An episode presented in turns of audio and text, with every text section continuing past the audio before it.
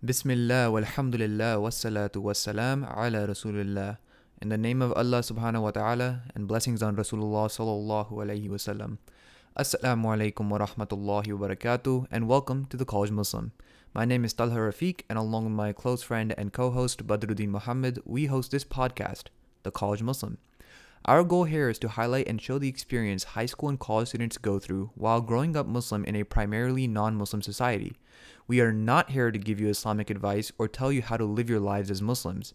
Instead, we're here to share our story and through discussion show how we navigated many of the struggles and obstacles we faced in our lives in the hopes that it benefits you guys. Both Badruddin and I are currently college students at USC studying quantitative biology, and between the both of us, we have attended both private and public schools, giving us a wide range of experiences.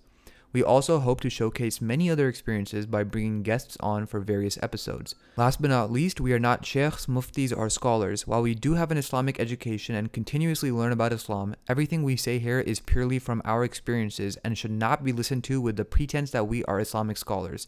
However, with that, we take full responsibility for what we say, and if any of you have questions, you can always feel free to reach us at any of our social media platforms. So, with that, let's begin today's episode, and inshallah, with Allah subhanahu wa ta'ala's will, we, along with you, continue to grow as Muslims. Bismillah, alhamdulillah, wassalatu wassalam ala rasulillah. Assalamu alaikum wa rahmatullahi wa barakatuh. My name is Badruddin Muhammad, My name is Talha Rafiq. and together we run the College Muslim Podcast. Welcome back to another episode. Today we have a very special guest who Talha is going to introduce. Uh, before we start, a little disclaimer. We are not Islamic scholars, we're not alims, we're not sheikhs. Uh, therefore, everything we're talking about is from our own experiences and sort of the tools and strategies and the way we've contextualized our experiences to help us navigate this dunya in the Western world. Alhamdulillah. So, Talha. Yeah. Um, today's guest, you might already know him. Actually, more most of you probably know him rather than know us. Um, so um, I'm gonna go ahead and like let him introduce himself. But um, we have Jad Bajur, who was a member on the most recent or one of the most recent Jubilee videos that a lot of you guys saw, and um, he kind of presented Islam in a way that even made me fall in love with it again. And I was like, oh wow, like I, I remember that I did not know as much as I thought I knew, and I was like, okay, back to the back to the books, right? Um, so the reason we brought him on is because um, we found out he was a college student, and we also found out that um, he's relatively in our age range, and yet he was able to sound so professional in a way that represented Islam in a proper manner that we think was beautiful. And so we brought him on today, and I'll go let, ahead and let him introduce himself. I'm pretty sure he's uh, blushing already by the way I'm talking about him. But, Assalamu alaikum wa rahmatullahi wa barakatuh. Jazakallah khairan to both of you guys for having me on. Um, now you guys are speaking too highly of me, astaghfirullah alim. Um, but yeah, khairan for having me on. Um, my name is Jad like he said. I'm sure most of you guys know me from the infamous Jubilee video. Um, I'm 20 years old, 21 in a month, inshallah. Actually, exactly a month, inshallah. And um, I'm currently a student at the University of Texas at Dallas, alhamdulillah. MashaAllah. Also, your birthday's in a month. When's my birthday? Hold up. Also in a month. Jad, are we share a birthday? February 8th? February 24th.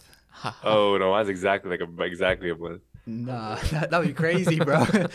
February is February, February is a good month though. I like February. yeah.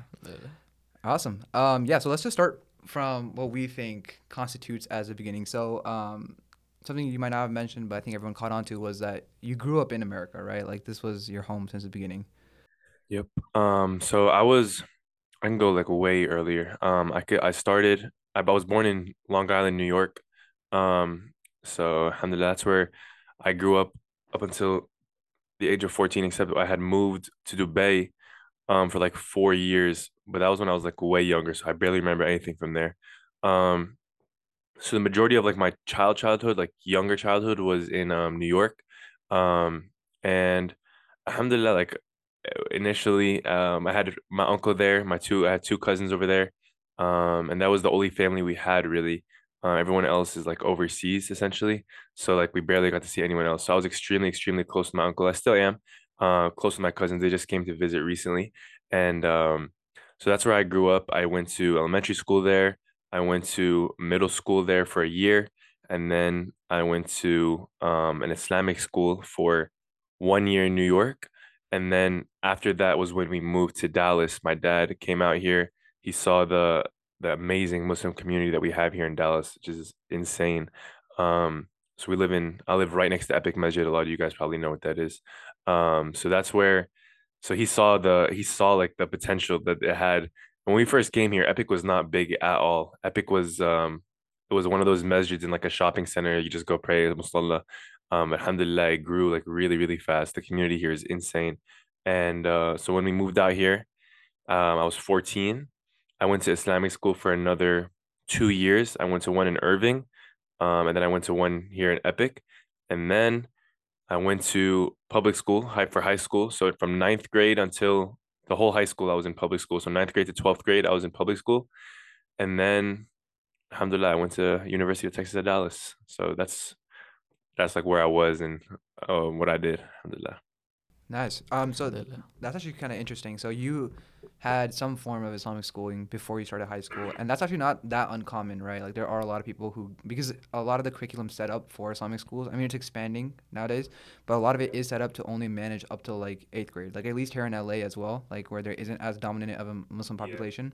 Like there isn't an infrastructure for like Islamic related kind of high schools. So a lot of students will do Islamic school for elementary and middle, and then they'll go to high school at a public school, and then obviously college is like there's no Islamic colleges. I mean, Zaytuna College is one, and then you might have another here or there that maybe I don't know about.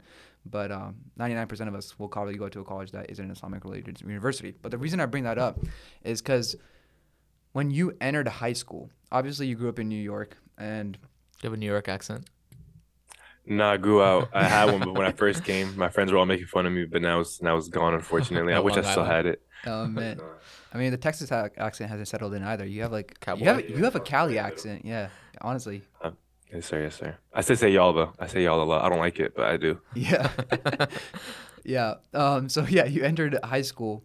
Was there okay? First of all, did you ex- like the most generic question is, did you experience a culture shock at all, or was it like a very simple transition for you because of the experiences you had in New York, or was there something that kind of happened? Like, what was like the first, you know, two months like, you know, being there? A- That's a great question. Um, so I think being in public school for the because when I was in elementary school and for a year of middle school, I was I was in public school. I wasn't in Islamic school for those years. Um, and even though I was really young, like that kind of like I guess I had that experience in me, and I knew what it was like being around people that aren't Muslim and interacting with non-Muslims, interacting with the other gender, interacting with people essentially like not like non-Muslims. Um, so having that experience as a young child, and then I went to the Islamic school. So I went for to Islamic school for a total of three years, like seventh, and then eighth, and then like I guess ninth again. I don't know. Um, Just to confirm, was this like full time Islamic school? Like you were taking your both secular classes and Islamic classes in one place? doing so I was doing um that's why that's why with ninth grade in ninth grade I was actually like so I was doing like I would be doing a homeschooling program essentially during that time so Islamic school was only like it was strictly Mhm. um like Quran and then everything else would be like I have to do from home um so when in ninth grade we were doing this new homeschooling program that we found here in Texas and then when I went to when I finished Islamic school and I was going to transfer to the high school I give them my credits and they're like yeah, this is not gonna work. I was like, what? But alhamdulillah, it actually all worked out because my whole life prior to then, I was always a year ahead. So I was always a year older or a year younger than everyone. So I was supposed to graduate like a year early essentially.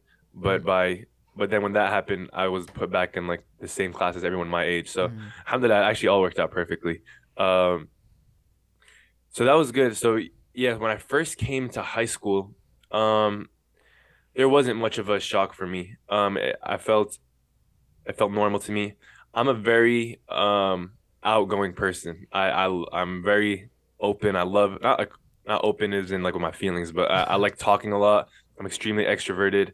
Um, I like I like being friends with everyone. Um, I love going out and hanging out with friends, all that stuff. So, like, it just came naturally to me. Uh, and obviously with that with being extroverted and with being extremely outgoing came some other challenges uh which we can get into later inshallah. But 100% like there was i really did not feel like much of a shock at all. It was really just like me settling in maybe like a little bit like i just had to like feel it out because i haven't been in that environment in a minute. Um but once i got in everything felt normal. Yeah, I mean, me and Badruddin can both attest to that because we both are pretty extroverted, right? And I think like the biggest question I have on that regard, and I know you said you faced some challenges, which we can get into again, but it's funny because you came in, you didn't have much of an adjustment period, which means you were pretty strong in your faith to some degree at that time, right? For respective, Yeah. like that respective time. But being extroverted, I consider this to myself too. A lot of my friends are non-Muslim, right?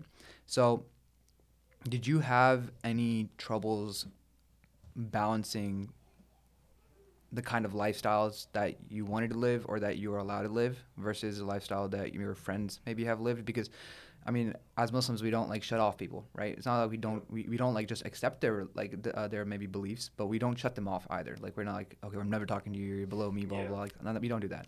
So obviously, you're extroverted. You're probably friends with a lot of non-Muslims. It's Texas after all. Like there's different faiths all across the Yeah. board. So how did you craft your friend groups? Was it primarily Muslim friends that you like sought out after? And obviously, I'm sure it wasn't like just Muslim friends. So like Yeah. for the friends who weren't Muslim, how were you able to balance out their choices and their values, or were they quite similar to yours, even though they weren't Muslim? Yeah, so Alhamdulillah, I have to first give everything else, of course, goes to Allah subhanahu wa ta'ala. But after after Allah subhanahu wa ta'ala, my parents raised me in in a way where my faith has always come first. Everything that was instilled in me, and I never ever in my life had any doubts about the deen. Um, anytime I had a question, I would always answer it. Uh, and I knew I knew why I did everything. I was never, alhamdulillah, I was never praying because my parents told me to pray. I was I knew why I had to pray, and I knew what prayer meant. Um, I knew everything about the deen. It was instilled in me, like, and I knew the reason why I was doing it. And I think that's that's one of the biggest things for me because for other people, like, if you, a lot of people just pray because their parents tell them to pray, and if that's the case, then when it comes down to it, and when you are doing something, and prayer time comes, and your parents aren't there, the chances of you praying are not going to be as high if you're not doing it sincerely for the sake of Allah, right? So that was um alhamdulillah like growing up with my dad who was always giving khutbahs and giving halaqas um it definitely helped me out like a lot and that's a blessing that I have I know a lot of people obviously don't have that same blessing but alhamdulillah just growing up with that in, that environment uh really like built my faith but of course everyone has everyone has moments of weaknesses and and times of difficulty right so yeah, so my majority of my friends in high school were not Muslim. Um, just right off the top of my head, I can remember. I think Ahmad was one of my closest friends, but still is close to me. Um, he was Muslim. I had my friend Mu'min. Um, but really, it was them two in our friend group that were Muslim. Uh, and Nizar, and and then, but like the majority of our friends weren't. So I'm still close with them, alhamdulillah, like my with, with both my Muslim and non-Muslim friends. But going into it, I didn't have that group until I would say like 10th grade. So ninth grade, I was still navigating my way around, seeing like who who I'd be close with and stuff. Or I really only had Ahmad at that time. He was the only one I was close with. We'd be FaceTiming, like literally doing all homework for like hours on hours. It was just like me and him were like a duo, alhamdulillah. Um, so when hanging out with non-Muslim friends, alhamdulillah, from the beginning, um, I'll be bringing this using this name a lot. I'll refer to um, Blake as one of my closest friends, still one of my closest friends. He was also from ninth grade until now. Uh, he's he's non-Muslim. Inshallah, he converts one day. Blake, if you're listening, it's happening soon. Trust. I mean, Inshallah, inshallah. So Blake, Harry, uh, Bryce, they're all they're all my friends that were non-Muslim. Caleb, I had a bunch, a bunch of friends, and we hung out all the time, weekends, weekdays, after school. We go to Bryce's house, play football, um, play video games, watch movies, literally anything. Just your regular like high school stuff. Um, but they knew like from the beginning. I promise you, like whenever I used to go to Blake's house, like prayer time came, like I'm like Blake, let me pray in your room real quick like something i'm always i'm like he knew and he still knows now like that how important this, this like my religion is to me and they'll never ever like disrespect me because of that if anything blake has gotten to a point where now if he knows that alhamdulillah like i tried to, I, i'm not listening to music anymore but if he'll notice like eh, before if i had like music in the car or something or he was coming to pick me up like he would turn off the music he's like i know you're not trying to listen to that or if like prayer time comes around and he knows like he hasn't seen me pray for a minute, he's like, "Yo, you have to pray or something." Like he's like to the point where he'll start reminding me. Um, and that's truly a blessing to have like a friend like that because you can have non-Muslim friends who are the complete opposite. They leave you because of your religion and how dedicated you are. And alhamdulillah, for me, that hasn't been the case. But in high school, I mean, this is now, now we've matured. Like this is this is now. Before, um, in high school, like the biggest um difficulty that I faced because I was outgoing and um extremely extroverted was definitely for me uh girls unfortunately uh for a lot of people it's something like it could be it could be anything for me it was girls for you it could be drugs for you it could be going to parties. It could be literally anything like that. Everyone has their own thing that they find difficult. And for me unfortunately just because I love talking to people and I love making new friends that was the that was the difficult thing for me. So just like right off the bat um in ninth grade i go in um and i'm just like being myself just being being myself um alhamdulillah i guess like attracts friends right?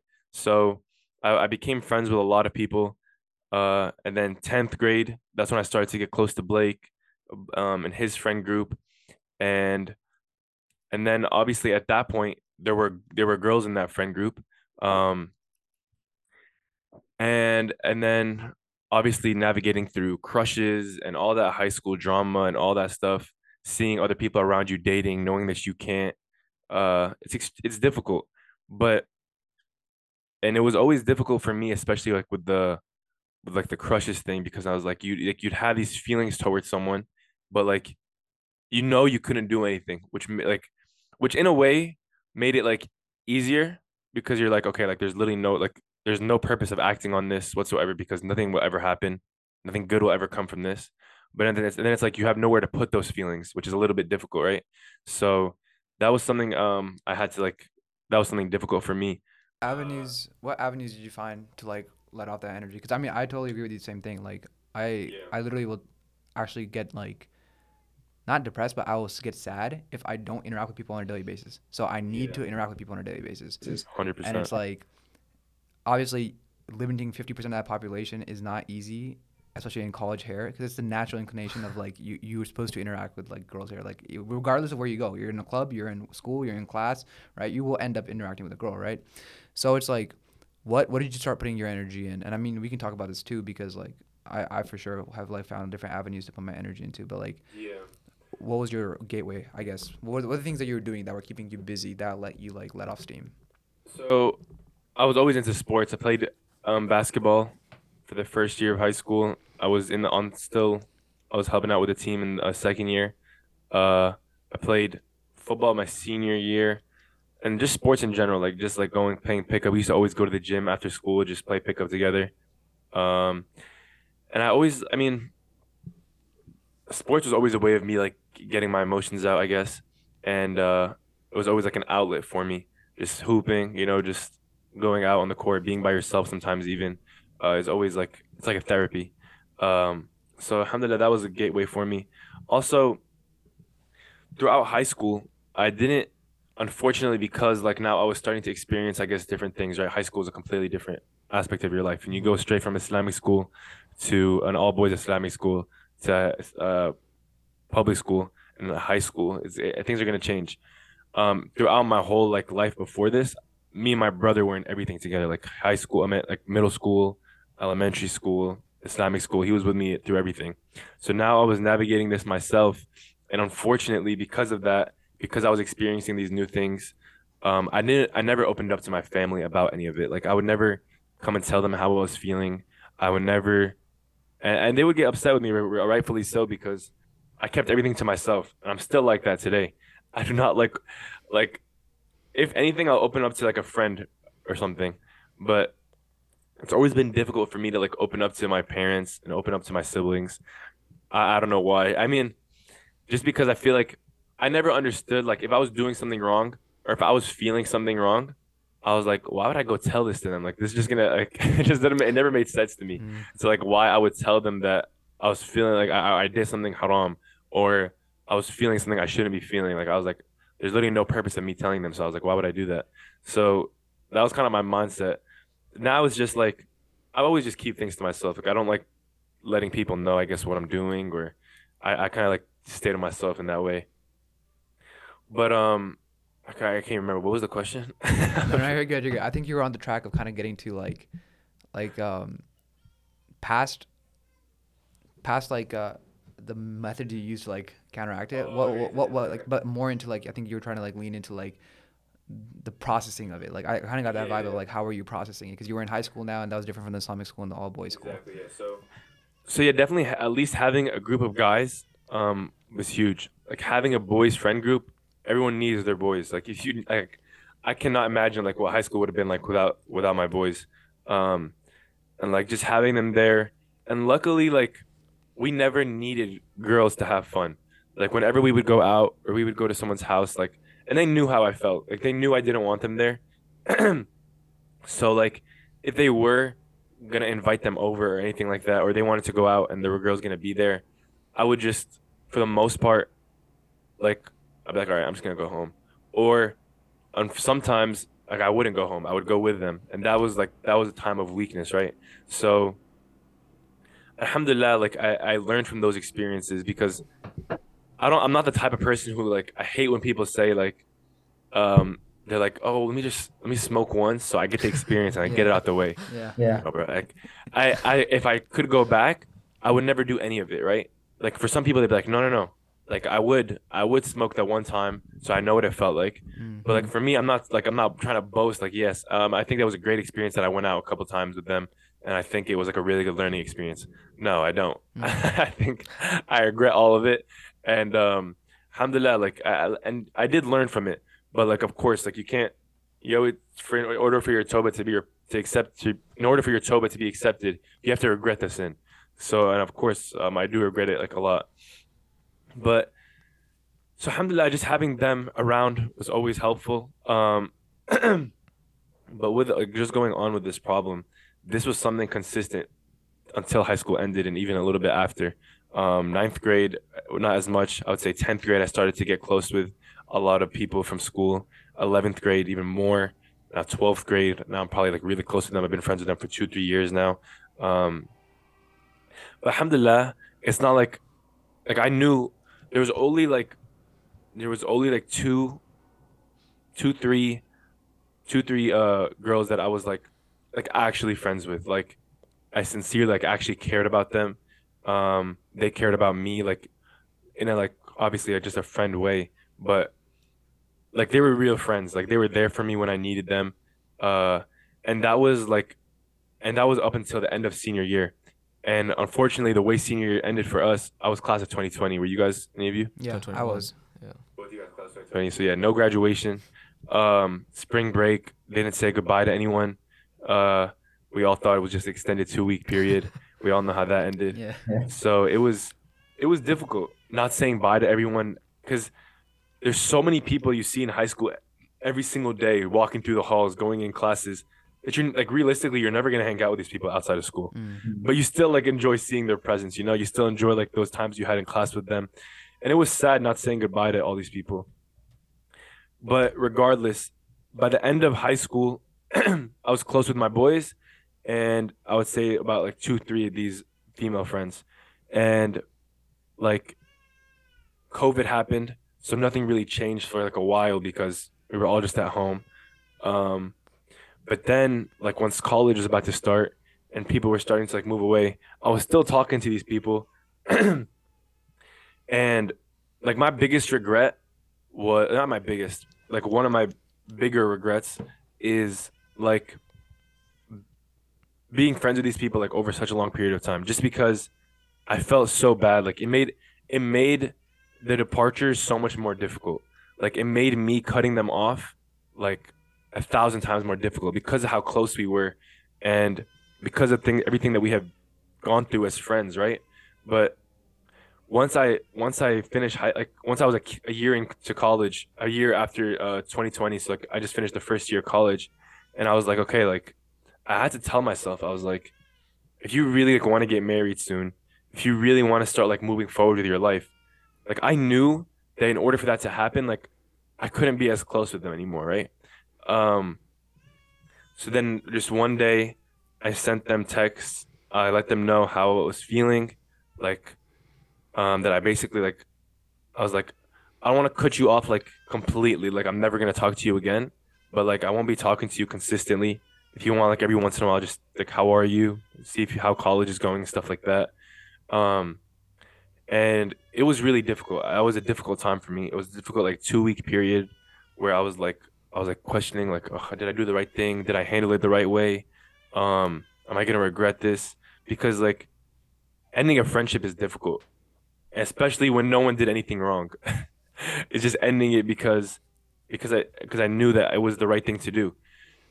So after that, I mean, it was like they found it. One of them was like understanding. I mean, they were all understanding. They were all extremely understanding, but like they were just like if you knew this from the beginning, why would you like be friends with us this whole time? And I was like, yeah, I don't know. Yeah. I was like, truthfully, I don't know why. Um, truthfully, I just couldn't like help myself because like that's just the way I am, just my personality. Yeah.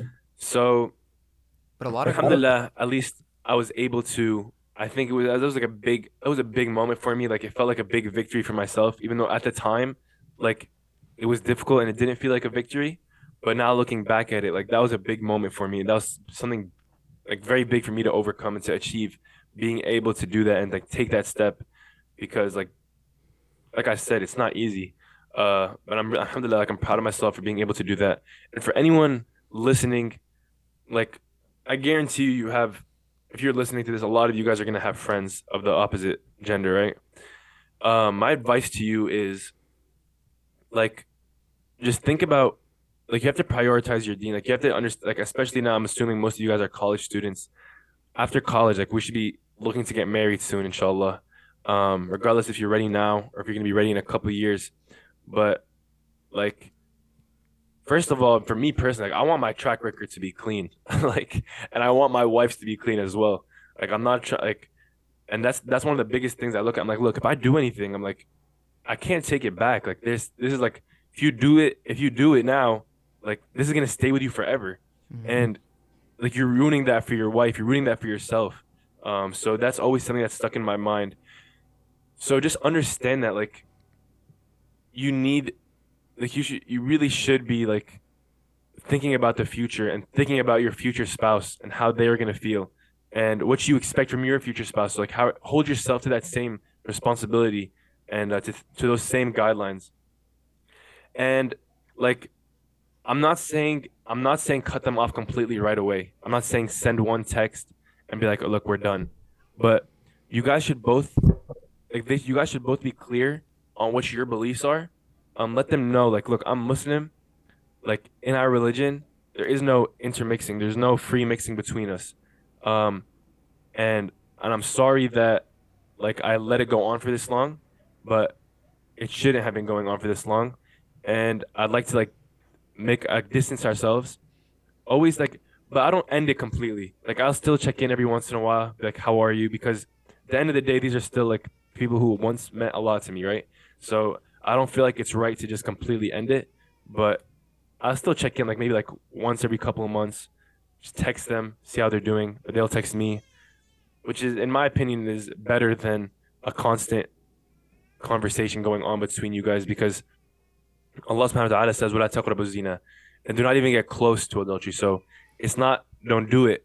It's don't get close to it. Don't do anything that might lead to something that might lead to something that might lead to adultery. So it's it's about preventing that first step because once you're in, like once you're a few steps in, retracting is going to be so much more difficult. Mm-hmm. So if you prevent that first step, um, I remember I was listening to one of your guys's uh podcast a little bit earlier. You guys were talking about this.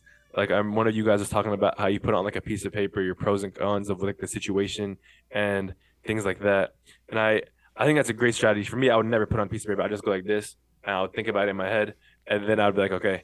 and then um but same thing essentially, weighing out the weighing the outcomes, weighing the pros and cons of okay, so if I do do this, if I if I do this thing, how is what's gonna be the result of it, and is it gonna be positive or negative?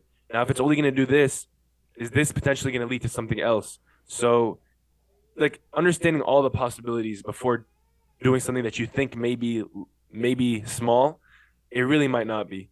just sending that one text, like for them, that might mean a lot, and maybe it'll insinuate some feelings. So I think just weighing your um, weighing the pros and cons before you do anything, understanding and prioritizing Allah subhanahu wa ta'ala before you do anything. Think to yourself like truthfully. I truthfully I truthfully believe that everyone like everyone that's Muslim, for the most part, like I think everyone knows inside their head like if they're doing something wrong, like they have a gut feeling that they're doing something wrong. So like if you have that feeling like I'm telling you guys from now like me, you, the people listening, we have the same desires. We were all created the same, right? The desires are all the same. It's about how we handle them and how we fight them. And like that's the biggest thing. Your battle is against your nefs. Your whole life, your battle is going to be against your desires. And if you can win that battle consistently, then you're going to win in life. You're going to win in the dunya and you're going to win in the akhirah. And fighting those battles every single day, telling yourself, look, I have this decision to make. If I do this, I'm gonna be I'm gonna have some satisfaction here in the dunya for a little bit. But is Allah subhanahu wa ta'ala gonna be happy? Right? So think of that first. And then think about if I don't do this, and if I stop myself from doing this for the sake of Allah subhanahu wa ta'ala, how proud like I, that's what I think. Like I'm how proud is Allah gonna be of me? Like he knows he knows deep inside that I really want to do this. That I'm having a difficult time stopping doing this. And like this is something like this is a truth a really like a desire of mine that i really want to indulge in. And no one's around me. No one will know it. Like my parents won't know if i sent this text. They won't know if i did this certain thing. They won't know if i went here. But allah subhanahu wa ta'ala will know. So if you stop yourself from doing that from going there from listening to this from saying that for the sake of allah just think about how proud he's going to be right? Mm-hmm. how proud he's going to be knowing how difficult it was for you and if you stop something for the sake of Allah subhanahu wa ta'ala, I guarantee you He will reward you with something better, inshallah. He will replace it with something better. So as long as you can consistently win that battle against your desires, then inshallah you'll be successful in life. And that's sorry if I went off on a little tangent, no, but that's good. that's my advice for the people listening. I mean, that's great. I mean, yeah. Mm-hmm. Yeah, I mean, there's like a lot there to unpack, but um, I mean, the two things that were directly impactful that first of all like i think the sense of like what you're saying like that sense of like oh this is wrong right that guilt necessarily right fitra uh, it's like yeah it's, it's a natural fitra like it was it's actually like a tool that we were given to use like imagine if we didn't feel uh, guilt or regret, right? Like you would never change. You would just keep doing the same thing. Or even desire. Desire is just as important as the feelings of guilt and regret. They're right. they're what lead us to getting married and having a good life. So yeah. yes, they might seem evil in, in the sense that like when we have those desires and we want to like act on them. But at the end of the day, those are also things that lead to goodness. Yeah, there's ways of controlling them in the right way. There's yeah. right there's right pathways to take. And, so 100% I agree. And then yeah, if you take the right pathways, then it's still a barakah. So I mean, that's the second thing I wanted to touch on was like, okay, so now you made the decision because I did something very similar to you. Like during COVID, like was my like remake year. I was like, I was like alone. All these friends are cut off, and that's when I realized first of all like. Also, being a very, very hyper extrovert, I also played sports in high school. I was like, 99% of these people are not my friends. Like, that's something else yeah. I realized, right? Is a friendship is based on like um, there is a like an agreement essentially, and no one really admits it. Contract. But there is a contract, and that contract is based on the conditions that you like are set between the two people, and those conditions are usually derived of like what you two are relating on. So like if you're both athletes, you're playing sports. As long as you play sports, you will be friends, right? Yeah. Or if you're both like this, or but the thing is, that's the difference to Muslim friends. I feel like at least in my life was it, the friends who like made Islam the center of their reality, right? Or the ones who like had that as their core that contract is forever. That contract's forever, right? Exactly. Like the chances. I mean, obviously things can go wrong, yeah. things can go haywire in the future, but like that's not like. Uh, doesn't matter if you're like a Division One athlete or if you're like a lazy couch potato. Like you're still a Muslim, right? yeah. So it's like um, that contract. That was that. That's why. Oh, that wasn't supposed to be the two of us. That was supposed to be the two of us. yeah. No, no, no, no, not even. But um, yeah. So those two things tied together was because my my like I'm trying to what I'm trying to get to was you you now made a, made a decision. You you know like sent that text to friends. I did something very similar as well.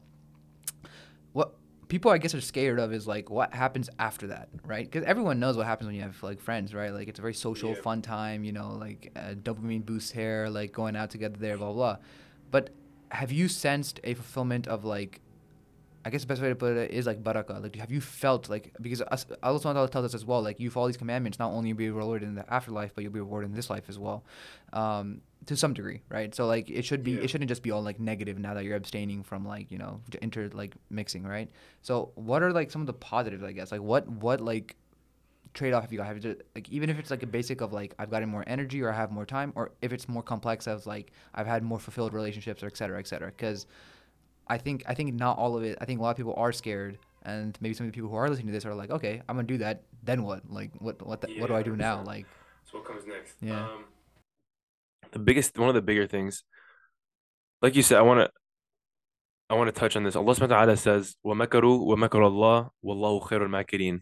And we plan, and you guys will plan, Allah subhanahu wa ta'ala will plan, and Allah subhanahu wa ta'ala is the greatest planner.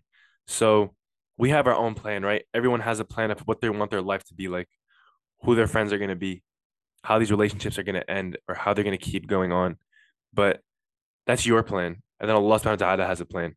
So, and Allah subhanahu wa ta'ala is the greatest planner. So trusting in Allah subhanahu wa ta'ala's plan. After I sent that text, like, yes, it was difficult, but alhamdulillah, at least for me, it's not like those are my only friends. They were important friends to me. Um, they still are important people to me, but it's not like that was it. Like, it's not like what what now? Um, for some people, it may be like that. Maybe your friends are only the ones of the opposite gender, and when you cut them off, maybe you won't have anyone anymore. My advice to you is go to places where you think you'll find beneficial friends for you. Biggest example is the masjid. Like, alhamdulillah, during this time, I had, like, right after senior year, I would say, I became close with, um, actually, let me backtrack a little bit. So when I first moved to Texas, um, we had met this family. I'm sure you guys, I'm not sure if you guys maybe know her. A lot of people may know her in the of listening. I'm sure you guys know Sister Haleh Banani. She's um one of the uh, most renowned um Muslim psychologists. Um, sh- mashallah, she does amazing work. And when we came here, she had moved at the exact same year, her and her family. So we um someone like one of my mom's friends knew her and they said, Oh my God, you guys would be like great friends. So we went like to have dinner together, right? Our families and their family. And um her son, Kareem, uh we were sitting there at the dinner table and at this time, this is like ninth grade. So or yeah, I think it's like ninth grade for me, maybe a little bit earlier actually. Um, so I might have not been in public school yet. But I was still like I'm still a very athletic kid. I was like sports was the only thing I cared about. And I didn't care about all that like nerd stuff and yeah, yeah, you know what I'm talking about. So so so we go on the dinner table and I see this kid like picking up a newspaper and doing like Sudoku on it. I'm like, bro, what the like what the hell is going on here, bro? Like, mama, why did you drag me here to see this kid, bro? I'll never forget this. I'll never forget how I met him because like that was the first impression I got. I was like, yeah, I'm not. And then after we left the dinner, I was like, Mama, we are never hanging out with that family again. Like, please, because he was the one that was my age. Um, he has an older brother who I'm still very close with now. I actually work with him, uh, Amir. Mashallah, may Allah subhanahu bless their whole family. I mean, um, but anyways, we end up going out with them again and a couple more times, and then we end up like these are our family friends for like a while now, right? So we're very close to them. And alhamdulillah, from that, me and Kareem are like now the best of friends. So that's our origin story. First day I hated him. Um it was like I, I don't even know how we're still friends. But alhamdulillah, like now we're closer than ever. Like he's my he's like my brother. Um and alhamdulillah, so he I always had him throughout high school or anything. He was always like my one like one of my like he was always my truest friend and like he always had the same belief as me like he was like we had we had the same beliefs everything aligned with us and we always know knew how each other were like we how we, each of us were feeling um we could talk to each other about anything. Alhamdulillah like so he was always there for me and especially after high school i think we became a lot closer because we went to different high schools. So when you go to different high schools like you're going to be closer with the people you're seeing every single day so in that time of high school, like I'd see him like maybe like once a week, go to his house or something. He would come to my house. But then after high school, like now we're in college, that's when we like became a lot closer because now like that's it. Like college, like you you do whatever you want. Like you hang out with whoever you want to hang out with. Um, for me, especially like I'm not really like I don't go to school nowadays to like socialize. I go to college, I literally just go to class and leave. Like I don't I don't care about all the extracurriculars. Um, so alhamdulillah, just having having him there, and he had a Muslim because he went to Islamic school his whole life. So he went to um this Brighter Horizons Academy, where and here in Texas is like the biggest Islamic school. I think it's one of the biggest in the U.S. Mm. It has a high school curriculum as well, so that's why it's it's huge. Um, so he had a friend group from that school that he was really close with. So he was like, he was always telling me like, you should come with hang out with us, come hang out with us. But always I was busy hanging out with my friends, right? But then once high school ended, I went and started hanging out with them. Alhamdulillah, like now that's my closest friend group. So his friend group became my friend group. Alhamdulillah, now we're all close. So having having them there was huge for me because after I cut these people off, then I had somewhere to go. Like I had someone to turn to. I had someone to talk to about it. And I think that's really important. Having at least like realistically, you do not need a group of friends to be happy. You need one good friend. If you have one good friend, I promise you that's enough. One solid friend who is there for you. Um, yes, sir. Look at you. Um, mashallah. May Allah know how to preserve your friendship, inshallah. But I'm sure you guys can attest to that. All you need is is one friend who will listen to you, who you can listen to. Um, no secrets between the two of you. And alhamdulillah, I've tried to alhamdulillah, I have more than one. And I'm extremely blessed because in my friendships, I make it clear, like, I'm like, guys, like for in order, like I take my friends extremely seriously to the point where my mom gets a little bit upset how much I prioritize my friends. Um, I care about them so much that it's like a little bit dangerous.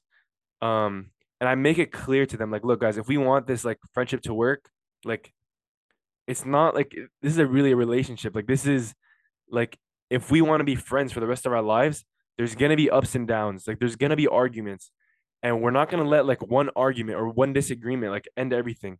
So communication has always been the biggest thing. Like, look, if you're upset with me about something, just come and tell me. I'm not going to be able to read your mind and know that what I'm doing is bothering you.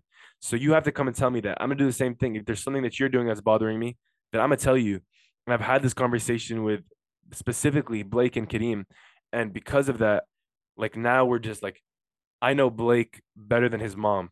And I know Kareem and Kareem knows me and Blake knows me better than my parents do because like because that's how close we are. Um so I think like being open and in any relationship, communication is the most important thing. If you're not being com- like open and telling them how you really feel, especially with your spouse in the future, like that's gonna lead to a lot of problems if you keep bottling things in. So, um, alhamdulillah, finding finding a new group, going to the masjid, going to halaqah, seeing who's there, seeing like finding a group of people your age, your gender, um, that had the same goal as you, which should be doing everything for the sake of Allah, loving each other for the sake of Allah, and being friends for the sake of Allah, and pushing each other to be better. Then, when you go there and you find that person, inshallah, you find one person you click with, and that's it. Like from there, take off. Uh, so after you cut off these people, have someone that you like know that there's someone that you can rely on. And if you don't have a friend, maybe a sibling. Um, and if not sibling, then your parents, inshallah. Anyone, anyone you could talk to, just because when in that moment, you're gonna feel like you're gonna be upset. I was upset. I was sad. Um, and I felt lonely for a little bit. But alhamdulillah, I had people to pick me up and um letting them know what I was doing, like letting them know what I was going through helped a lot because they were there to like let me know what I was doing the right thing and to keep like telling me like to keep pushing me and motivating me to be better, alhamdulillah. So yeah, that's my advice. Having a good friend group, your friends make you. Uh, there's a saying in Arabic, my dad always says, um, tell me who your friends are and I'll tell you who you are. Mm-hmm. So that's the impact that friends have on your life. So having the right friend group around you, in my opinion, is one of the most important things in life. yeah. No, 100% agreed. Because it's also the fact that as Muslims, like, even if you aren't like let's say like a perfect Muslim, like just use that as an analogy, even though there is no perfect Muslim, right? Yeah. There is an admittance of truth of like this is what the truth is, this is what we're supposed to be doing, this is the way we're supposed to do things, right? Yeah. So it's like the benefit of that phrase that you said, for example, show me your friends and I'll show you who you are, right? it's also like show me your friends and their values, show me your friends and their responsibilities, show me your friends and their character, right? And even if their character and their values and all that stuff, at a certain level, it has to be at a certain level. It can't just be like non like you obviously have to resonate at some level, but if you're always in the perspective of like I am striving for more, I'm striving for better, I'm striving for like per, like as close to perfect as I can possibly get. I'm trying to serve, strive to like the sunnah of the Prophet Muhammad sallallahu alaihi wasallam. Like at that point, it's like those are the friends you want because it's like even you guys will not die perfect, right? But the point at which you die, hopefully, inshallah, is the one that they're the one that they're the ones who helped you push you to that, to that level, right? And there are plenty of times, like I'll say this with me and Badruddin too, where I'll give Badruddin advice about something that I currently still have not done, Oh, but it's Islamic, it's Islamically grounded, and that's like Yeah. the thing is like you're allowed to say that. It's like okay, like I'm not perfect on this, but like yo, Badruddin, like, Let's get here. get here, like you know what I mean? I, I, I hate like I do that so much. One of my friends just recently he's been asking me about something like he's in a situation and I'm like, bro, like this is what you have to do. I'm telling you, like step by step, this is the way to do it. And I'm like, damn, like it's so easy when I'm telling him to do it. I can't. Like, why can't I do this myself? like, it's Yeah, so yeah. like it's so much easier to tell someone else. Yeah. Um, but I always let them know. Like, and I, s- I- what I hate about alhamdulillah, like being on social media so far has been like alhamdulillah a great experience for me Mm. um, and I'm I'm glad that I've been able to help people out. Um, inshallah, I- I'm able to continue to do that. But what sucks is w- uh, on Muslim TikTok when you post yourself on there, or if you post any reminders, then everyone assumes, oh, you're perfect. Yeah. Yeah. Yeah. Okay, all so the like now you can't make a mistake. Hundred percent. Um, anything you do, you make one mistake, like you're done. I can never listen to you again.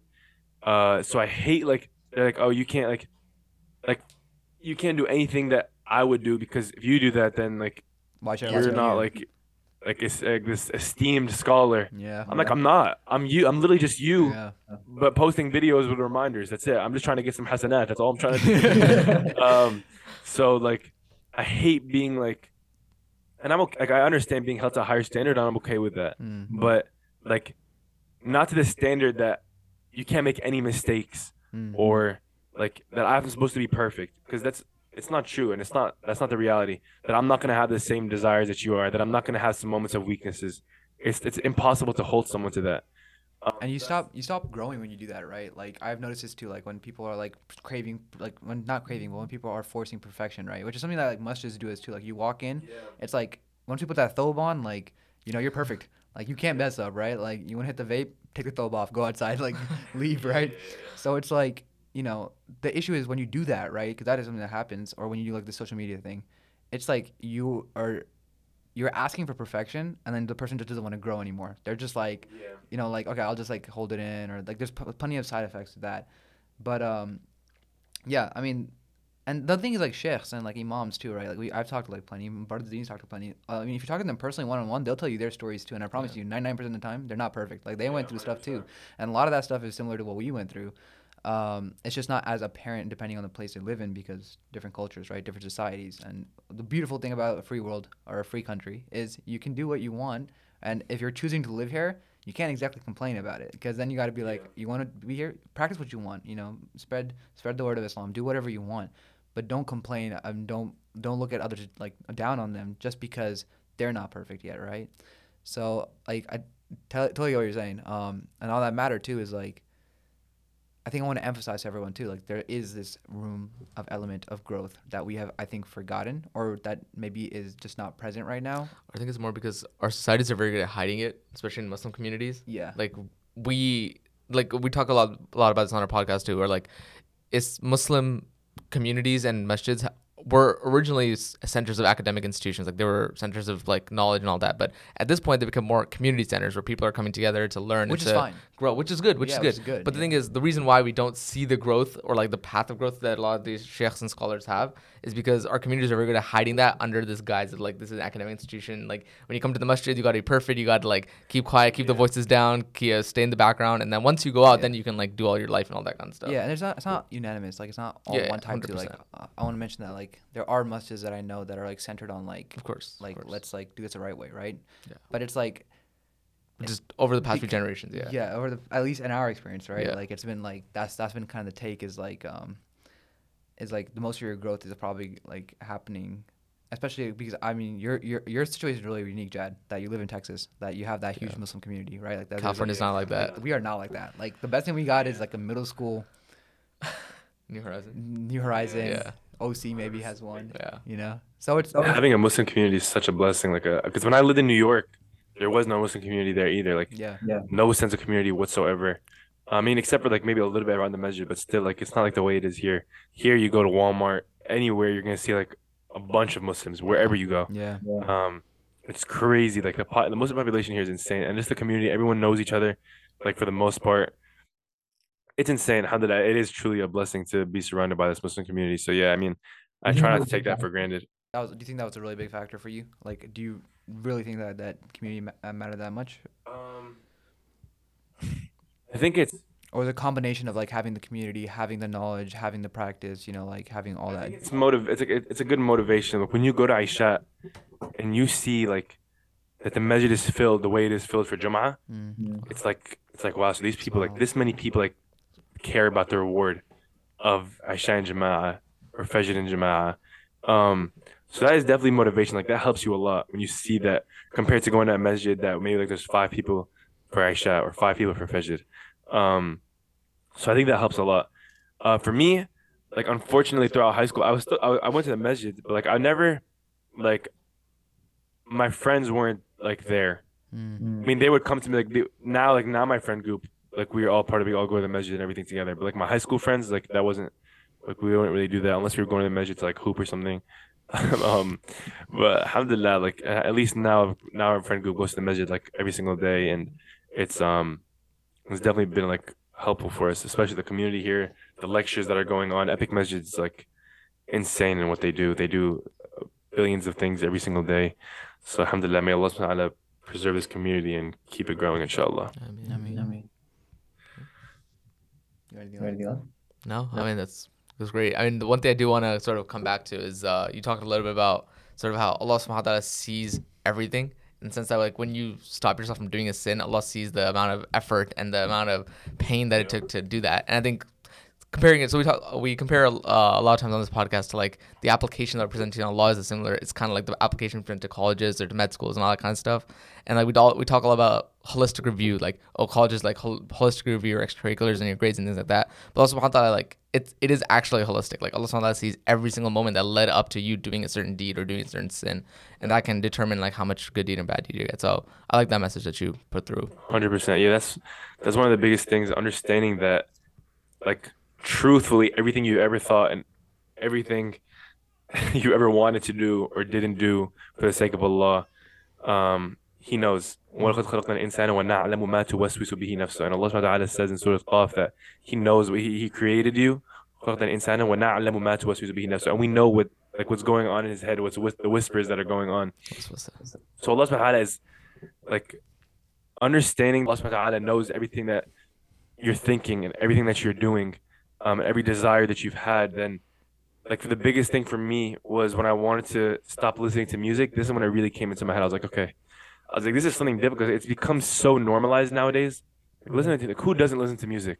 it's like you find someone who doesn't listen to music, it's like like wow. Like you know? Mhm. Like it's become like such a rare thing to find. Yeah, the elevators play music. you And know, even like even if someone doesn't plays- listen to music, yeah, like you're saying, Yeah. even, so, even if you don't listen to music like, on a regular basis, you get it's ice, everywhere. You get ice cream as music, right? Like you're you're You go to the you're store to pick up yeah. groceries, you hear music. Yeah. hundred percent. But at least controlling like What you when can. you can and can't, Yeah, right? yeah. That's what I'm saying. Yeah, like yeah. putting it on voluntarily is what I'm talking about Yeah, in this situation. Um, so for me personally, like when I was trying to stop stop that because I was I'll be playing music when I was in the car, driving, studying, Mm. working out, all that stuff. Um, that was that helped me a lot. I was like, okay, like look, this is something I really want to do, but like I know I can't. I know it's haram. So let me fight my desire for the sake of Allah subhanahu wa ta'ala. And once I won that battle, I was like, I was like, this feels amazing. Yeah. I was like, yeah, yeah, because I truthfully did this for myself. Like, who's with you when you're driving? no, There's no one there. Mhm. Like, I could play the music and no one would know. But it's about I made a I made a TikTok on this. Like, you do not know when you're gonna go, and you're gonna be resurrected upon the way that you died. Mhm. Do you want to die having being listening to to music?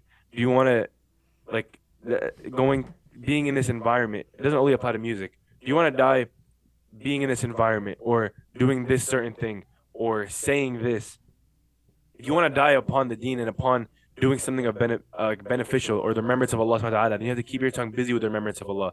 If you want to die praying, increase your prayers, pray all the voluntary prayers, and then inshallah that'll increase your chances of dying while doing it, just statistically. Mhm. Um, so I think that's important. Always keeping uh, death in the back of your mind and how you want to go because, like you got, no one knows how they're gonna go, when they're gonna go.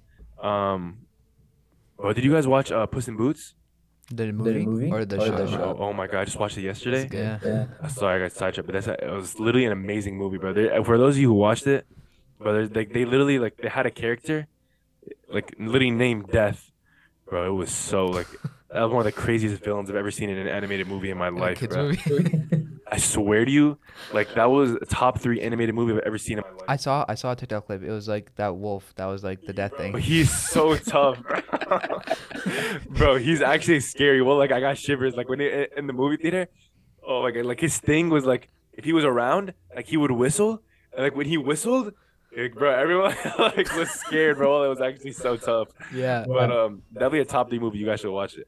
Um, but alhamdulillah, just keeping keeping that in the back of your mind. Um, alhamdulillah, what I'm trying to do.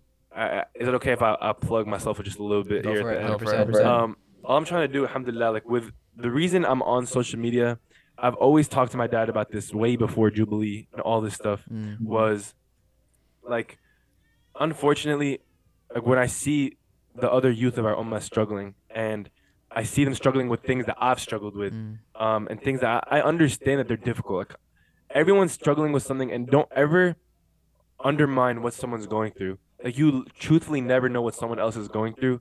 So always keep that in the back of your head. Like it's maybe it's not as easy for someone else to stop doing something as it was for you. Mhm. Um, and they're maybe they're addicted to this certain thing for a reason that is extremely difficult for them to stop. Like it, it's not as easy.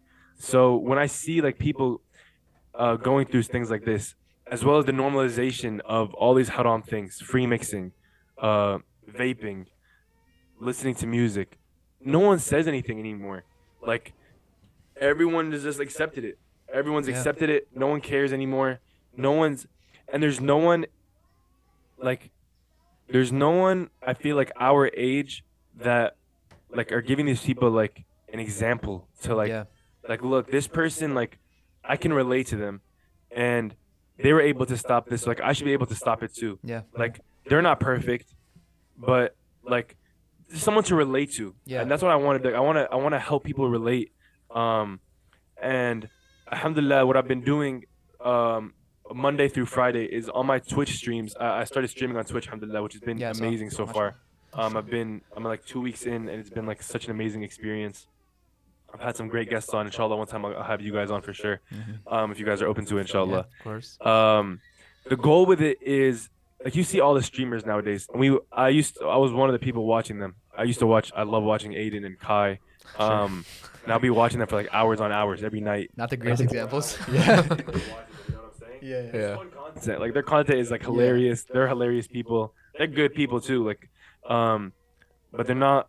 Obviously, they're not Muslim, Yeah. and they're not. Any, nothing that they're doing is going to be beneficial for us. Yeah. So what I'm trying to do with my streams is build a community. Alhamdulillah, we've already built a community of like I have like 50 consistent viewers, and alhamdulillah, like everyone knows each other. Everyone like it's a fun thing. Like we joke around with each other. Um, in the streams, we do like a, a couple Islamic lessons. I'll every single week or every single day of the week is like designated to something different. Mhm. Um, for example, like a miracle of the Quran one day, a dua of the week the next day, um, hadith of the week the next day, and then we recite Surah Al-Mulk every single night because protection from the grave and inshallah will intercede for you on the day of judgment. But then also we play games together. We do trivia. We have cool guests on doing certain things. We just had one of my boys who does calligraphy. He was on there doing live art for us. We had a Quran competition uh, on Friday, which was amazing. Alhamdulillah, with a great turnout. But it's about making it fun, but also balancing the deen. Like normally, like it's difficult for me. Like if you're just gonna play lectures for hours, like I'm not gonna listen to that. Yeah. I can't listen to lectures on hours and hours. But at the same time, I would feel guilty if I was watching someone play games for hours on hours. So I think mixing it together and balancing it out, that's what I'm trying to do is is have a have like a community where we can learn about the deen and have fun at the same time. Mhm. So alhamdulillah, that's like my biggest goal right now is alhamdulillah. Yes, I'm I'm still trying to be um consistent on TikTok, Instagram, but like my biggest goal is to build this Twitch community to the point where we have a lot of the Muslim youth like watching and and learning, inshallah. And I'm doing this all truthfully for the sake of Yeah. Allah to to bring the community together and uh inshallah to help out as many people as I can. Yeah. So twitch.tv slash Jad Bajur underscore. Yes, sir. Yeah, no, I mean, I, khair, I think it's amazing you're doing that because there's an argument to be. I mean, first of all, yeah, you're doing it for Allah subhanahu wa ta'ala, but also like doing it for the ummah is doing it indirectly for Allah subhanahu wa ta'ala, right? And I think this is a media thing. For example, me and Brother Dean started this entire podcast was because it's like we just need to saturate the outlets with Muslim content too. Like we, we need to give people an option. Like maybe we're not Maybe the we're best At right least have the option there. yeah like we're not the best right now and we might not be like for a while right? But if we can like get like two three content creators like and then thousand people get affected by each of us right? Maybe from um, those thousand one or two decide to start their own stuff. So, so even Jedi. if they're not like you know imams right? But if they have some kind of grounding in their islam and they are again like you said they're the person who posts reminders or those instagram accounts that have like aesthetic reminders like you know it's better than nothing. And the reason why is because you have to saturate what the we, we don't again we're muslims we adapt to the times we don't just that's why the religion has lasted so long so it's a great thing you're doing that and then on that note too i think it's important that you mention that because like the infrastructure is not set up to adapt to the West right now, right? So I was talking to um, uh, an imam about this too, um, and um, he was saying we should build a gym next to the masjid, right? Like a full-out gym, like in the like right next to the masjid. And and then he said the problem he's having right now with the board and stuff, one is finances, but the other thing is. Um, they're like, this is not a community, like, like it's not a social place. We don't want people to just come here just to have like the gym, right? And I'm like, isn't no, no, no. Hear me out. It's not just like they're not worried about the people who go to the gym and then go work out or do, then- pray or also gym. They're not. They're just like, what's the point of making something that like like is just like they had that idea too. Like there's like this is like an, in something of an institution. Like there should be some kind of levels of things. Like obviously the boys play basketball. Every single like you know masjid has some kind of basketball like um court in their parking lot at the least. Like they just have a court there. Like even if there's no like actual gym floor. But the entire point that I was trying to get to was like this imam. His idea is we need to build this infrastructure where even if they're the Muslim boys, they really like sports, but they're not totally into Islam right now. Like you know, that's what growth is, and the natural fitrah of kids is probably to run around, have fun, right? What what makes you think they're going to sit in lectures for five hours a day, right? Six hours a day. At least they're playing next to the masjid. Kids are sponges. They're gonna absorb everything around themselves. Four so. years down the line, because this is what happened to me. Like I, I went to a really rough time, like with Islam in high school. Like points where I was even considering myself a Muslim, right? Like it was like it was rough, but my family was Muslim. We still went to the masjid, right?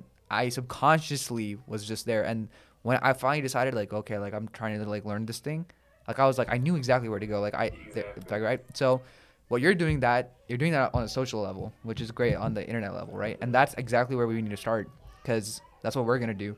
And then when we're all like a little bit older, right, and we're like, all right, let's put this in a physical manifestation. There you go. That's the masjid with the attached gym, with the attached, you know, what the moms and dads can do their like yoga class or their workout class while the kids are taking Quran class and then switch it around or whatever, right? The point is, in the world which is so dominated by like investing time into your work and doing these different things, Yeah. you need to set up these things because it's not easy for everyone, like you said, to change, like to inst- instill like Islam into their lives. Whether it's like When the only infusion of Islam into your life is at the masjid, then your life should be built around that infusion of Islam. Yeah, exactly. And so like by enabling that, then people will have an easier time. Like the guys, like I've worked, I'm now like have worked on like my thing was like music also, but also like wearing shorts or tights or compression sleeves that at least cover my knees. And then now it's like literally like I wear athletic like um um pants. Like I don't wear the shorts anymore. Right. So Yeah, it's something also that's become really normalized, unfortunately. yeah, and it Yeah. sucks because that's a whole another topic. It's like the guy's like, oh, I want a hijabi wife. I'm like, bro, you wear shorts every day. Like the same girl you bag Like about seven having- inch inseams too. Like it's not even just like, like, I'm come like, on, what are you man, wearing?